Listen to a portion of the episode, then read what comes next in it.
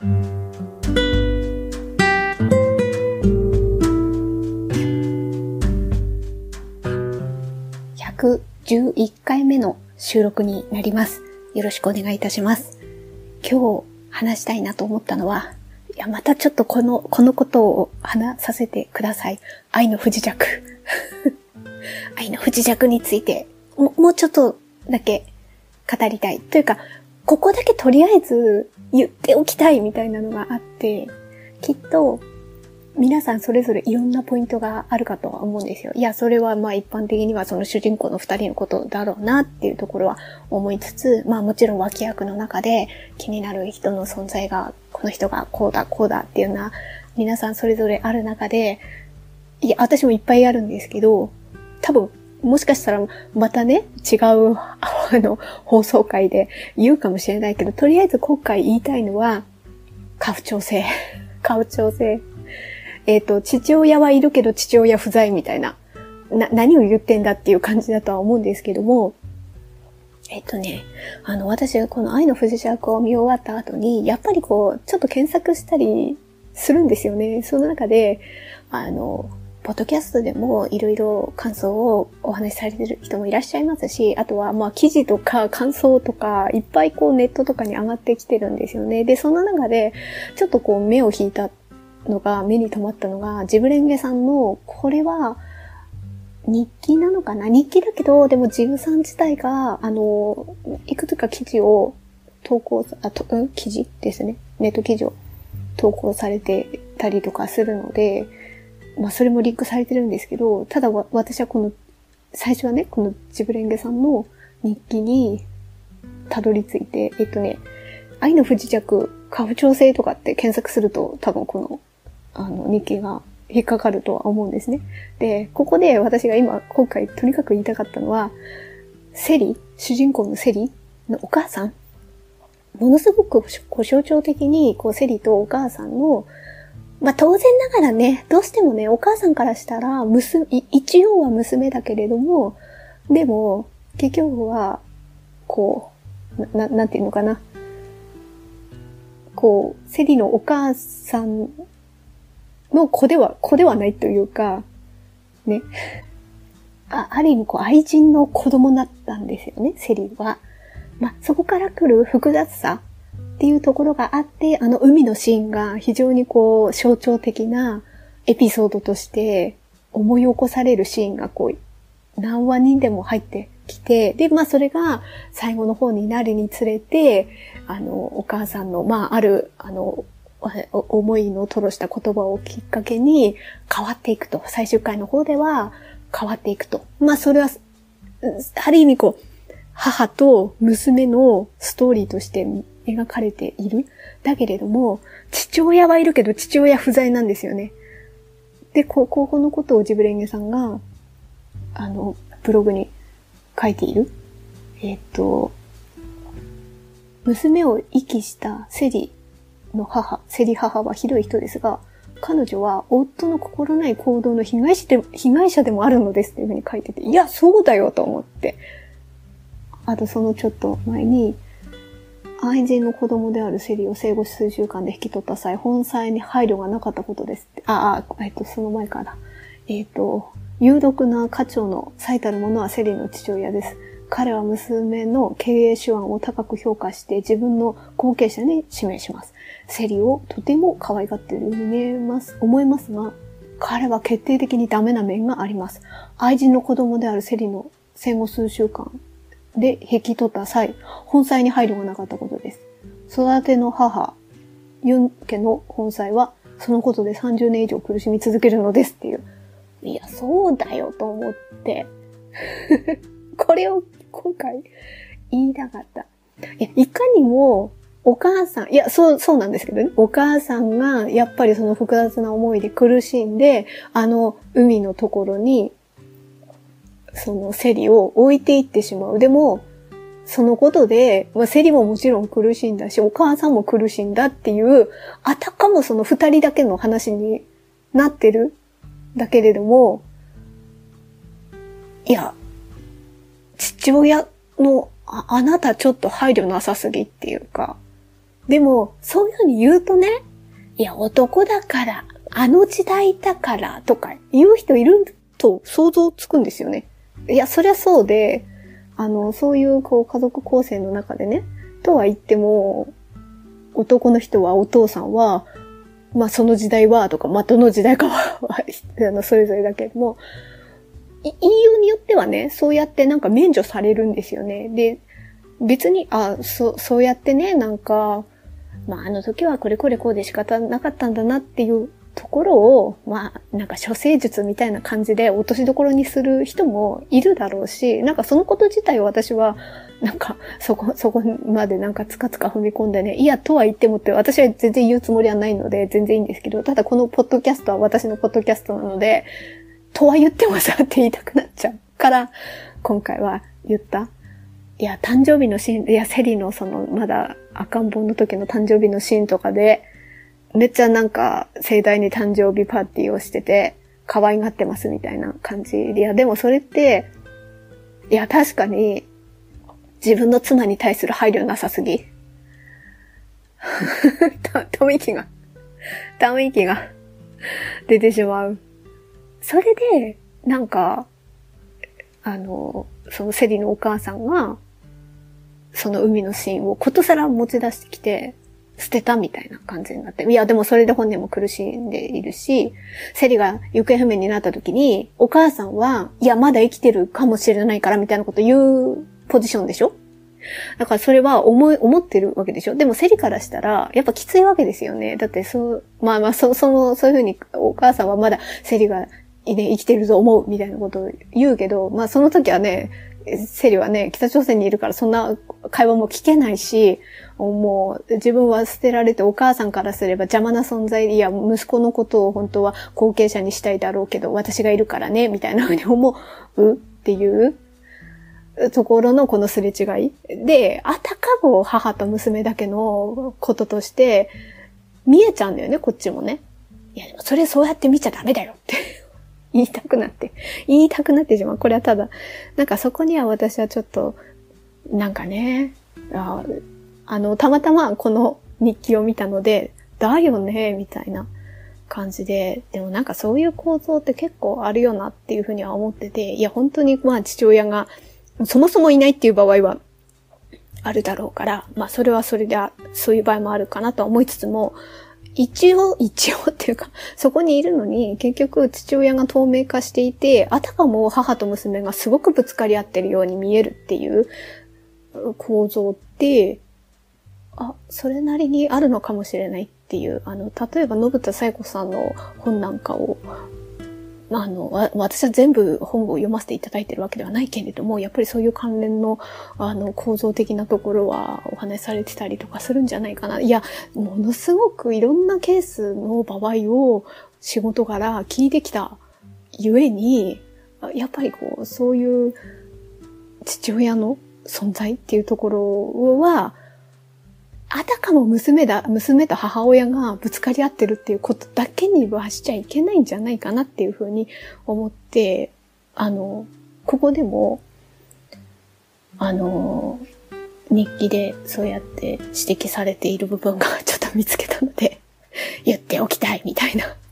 ことが思って、で、私は、まあこれをきっかけに、あジブレンゲさんの本を図書館で借りて、今ちょっと読んでる最中なんですけど、でも、あの、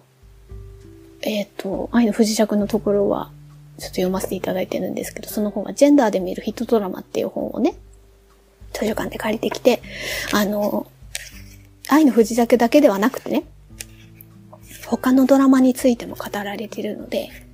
でも私はこれを本をきっかけ、あの、あの、借りたきっかけは愛の不時着ですけど、いや、他にはね、どんな本があるかっていうのは、えーと、韓国ドラマ？これは。よくおごってくれる綺麗なお姉さん。とか。あ、椿の花咲く頃？これちょっと見てないんですけど、なんか、すごい浅い知識で申し訳ないんですけど、愛の不時着と、なんか、賞レースで、争うようなポジションだったけど、結局は椿の花咲く頃の方が、あの、主要な賞を取ったみたいなことみたいですね。あ、そうかそうか。第一章で、韓国ドラマを取り上げてるんだ。で、まあその中の一つに愛の不時着があって、第2章になったらアメリカドラマ、えっ、ー、と、ザ・グッド・ファイト、ハンドメイズ・テイル。これなんか、 Hulu でしたっけ？で、なんか、配信が始まった時よくニュースになってたの私ちょっと入ってないので、あの、見てはいないんですけど、ホームランド。うん、というのもありますね。あと、日本ド、日本のドラマになると、ああ、昨日何食べた？ですね。あとは、ああ、半沢直樹？とか、結婚できない男？とか取り上げられてます。あの、私も全部は見てはないんですけど、読んではないんですけど、ね、そこをこう、ジェンダー視点でね、見るっていうところも、あなんかなるほどなっていうふうには思って、あ、で、この愛の不時着でね、そうそう、ちょっと、じゃあ、ちょっと愛の不時着からご紹介いたしましょう。ここ、ここはちょっと気になった章というか、えっ、ー、と、今ちょっとそのページを探しております。あ、愛の不時着、これ52ページの有害な男性性と母娘問題の克服っていうところの、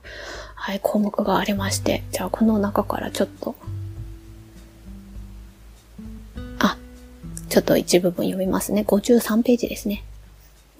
ドラマの隠れた見どころは、偉いけれど人として間違っている父親たちが、ジョンヒョクとセリの出会いを機に変化していくことです。ジョンヒョク父は息子の安全より自分の地位を優先してきたことを妻から叱責され続け、最後に思い切った行動に出ます。セリ父は妹を亡き者にしようとした息子を許さず、あの2番目のお兄ちゃんですね。許さず彼と絶縁します。父親たちはそれまで優先してきた世間体、対面、社会的地位、男子優先の文化から距離を置くようになり、子供たちの意思を尊重し、彼らが短い時間でも一緒にいられるように計らうのです。このようにメインストーリーは初演二人の恋の行方ですが、周囲の人々の生き方を良い方向に変えていくところに、このドラマが多くの視聴者を包摂した理由があると私は考えていますっていうところ。いや、これは、ああ、なるほど。うん、確かにそうだなっていうふうに思ったりとかして。例えば、ああ、これはまあ父親のことを言ったところはあるんだけども、セリのお母さんだって、やっぱ象徴的っていうか、この子にとって、えっと、セリのお母さんから見て、このセリ、娘にとって幸せなのは、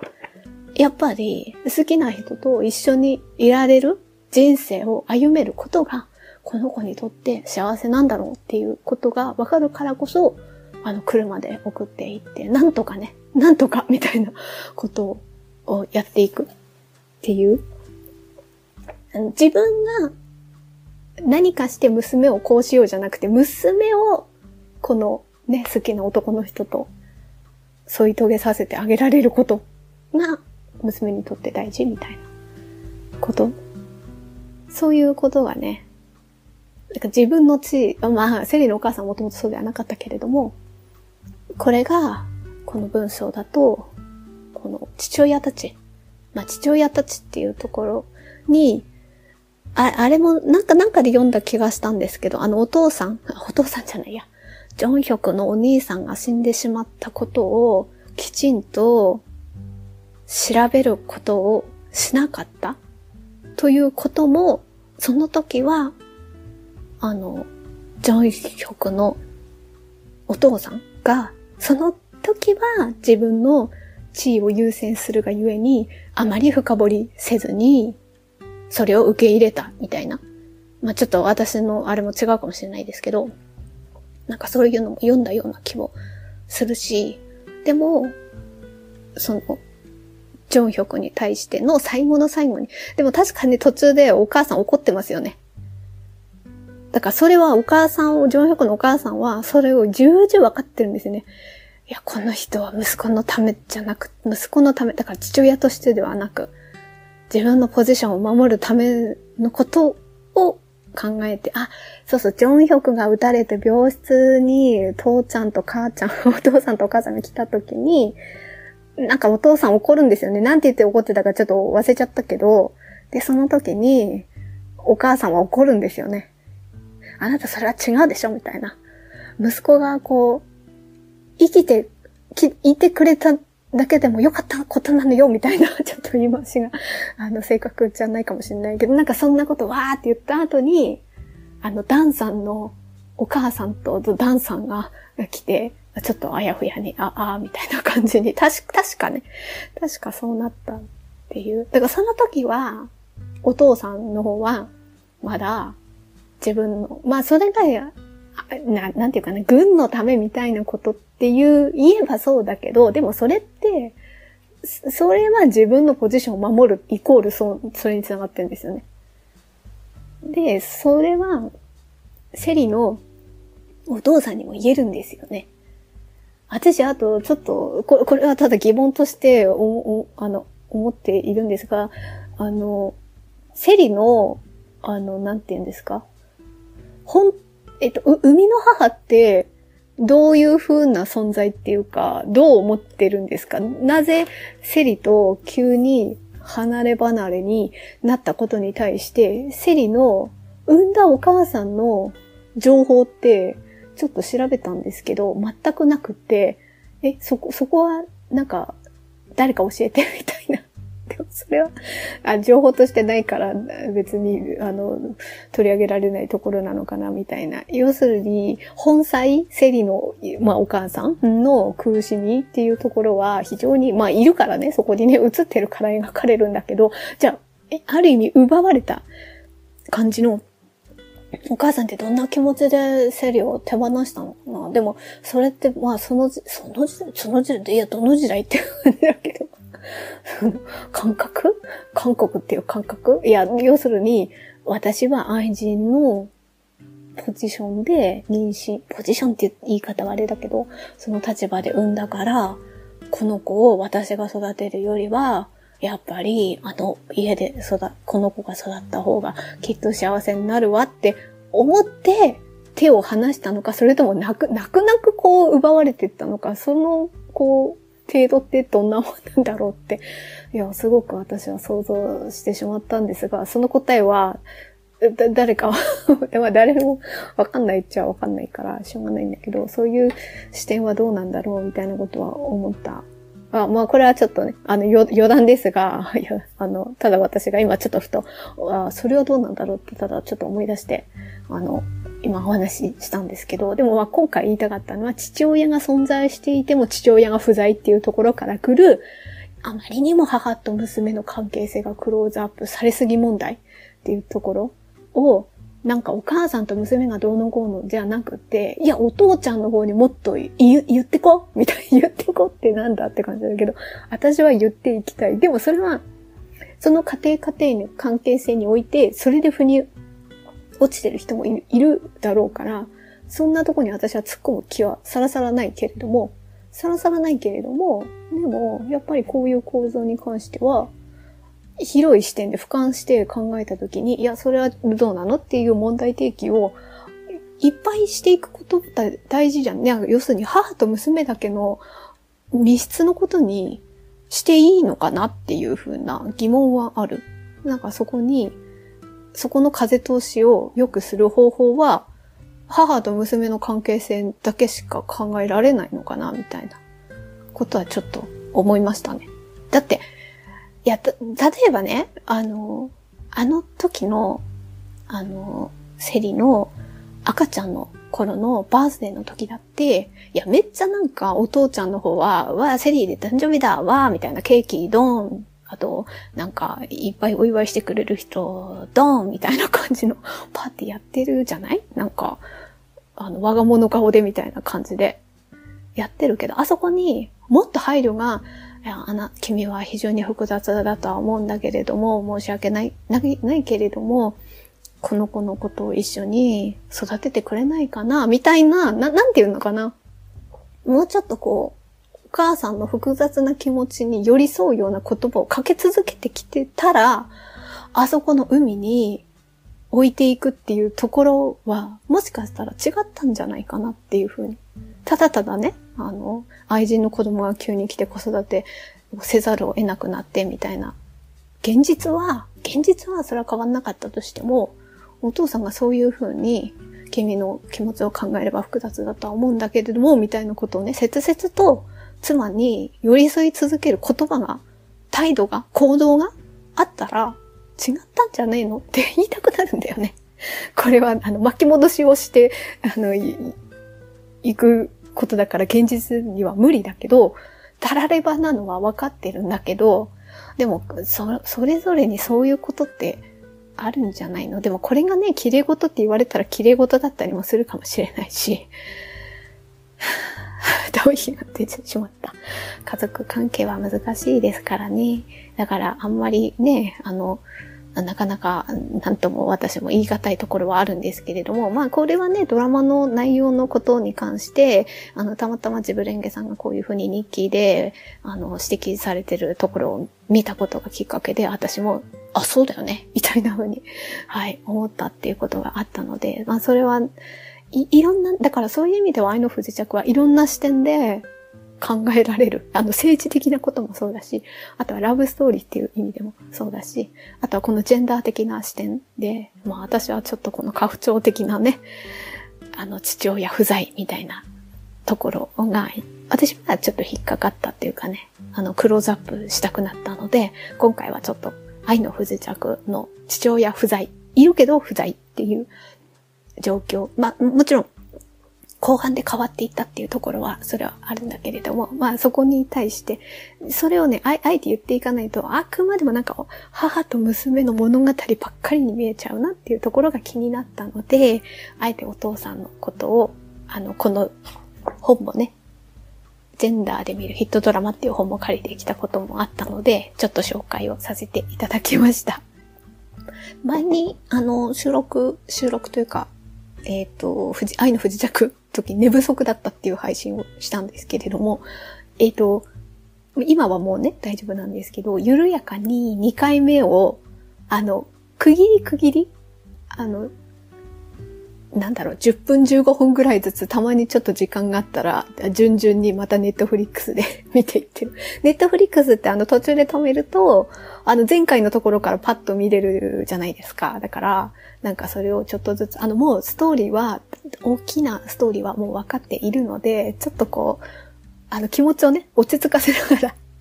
はい、あの、見ているところです。まあそうやって本当に何周もできちゃうドラマっていうところでもすごいなと思いました。はい、ということで、今日は韓国ドラマまた愛の不時着について話しました。では皆さん、程よい一日をお過ごしください。スノーでした。